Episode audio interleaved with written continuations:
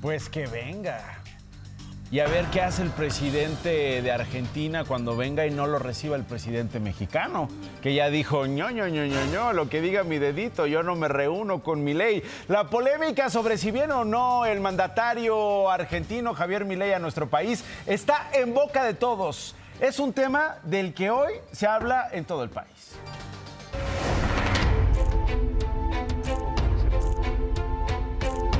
Eran las dos quince de la tarde del lunes veintiséis de febrero cuando la senadora Lilly Téllez, a través de su cuenta de X, generó controversia. Con una foto en la que aparece con la embajadora argentina en México, Romina Bocache, la funcionaria compartió el siguiente mensaje.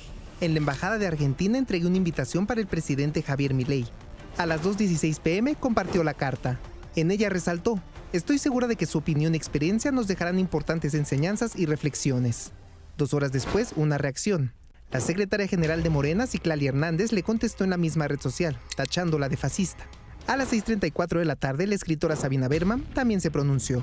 Ay sí, que venga Milei a México, para enseñarnos cómo devaluar en cincuenta por ciento la moneda y convertir a la clase media en pobre. América Rangel, diputada del P A N en la Ciudad de México, le respondió, qué chistosos son los izquierdistas. En Argentina todo es culpa de Milei con un mes en la presidencia, pero en México nada es culpa de AMLO con cinco años en el poder.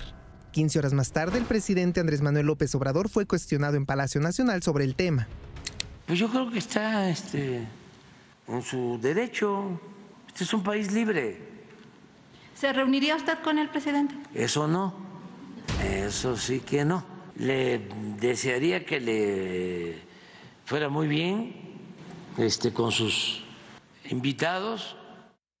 ¿Con quién se ha reunido el presidente de Argentina, Javier Milei, desde que llegó al poder? El más reciente fue el expresidente de Estados Unidos, Donald Trump, en Maryland. Ahí se dieron un efusivo abrazo.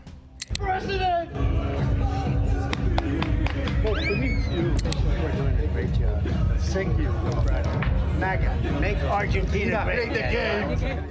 El veintitrés de febrero se reunió con Anthony Blinken en la Casa Rosada. Y uno de los más esperados fue el acercamiento con el Papa Francisco en el Vaticano, el pasado doce de febrero. La oración en la, en la plaza, que tuvo famoso. Uh-huh. Gracias. Gracias por tus... No, gracias por favor. De Alberto me gustó, ¿eh? Ese es el tremendo...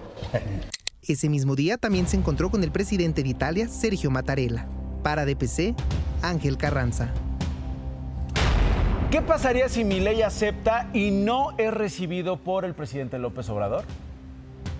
Eso sería materia no de ruptura de relaciones, ni mucho menos, pero sí de, de un alejamiento. Pero además eso generaría, por supuesto, una tensión diplomática totalmente innecesaria.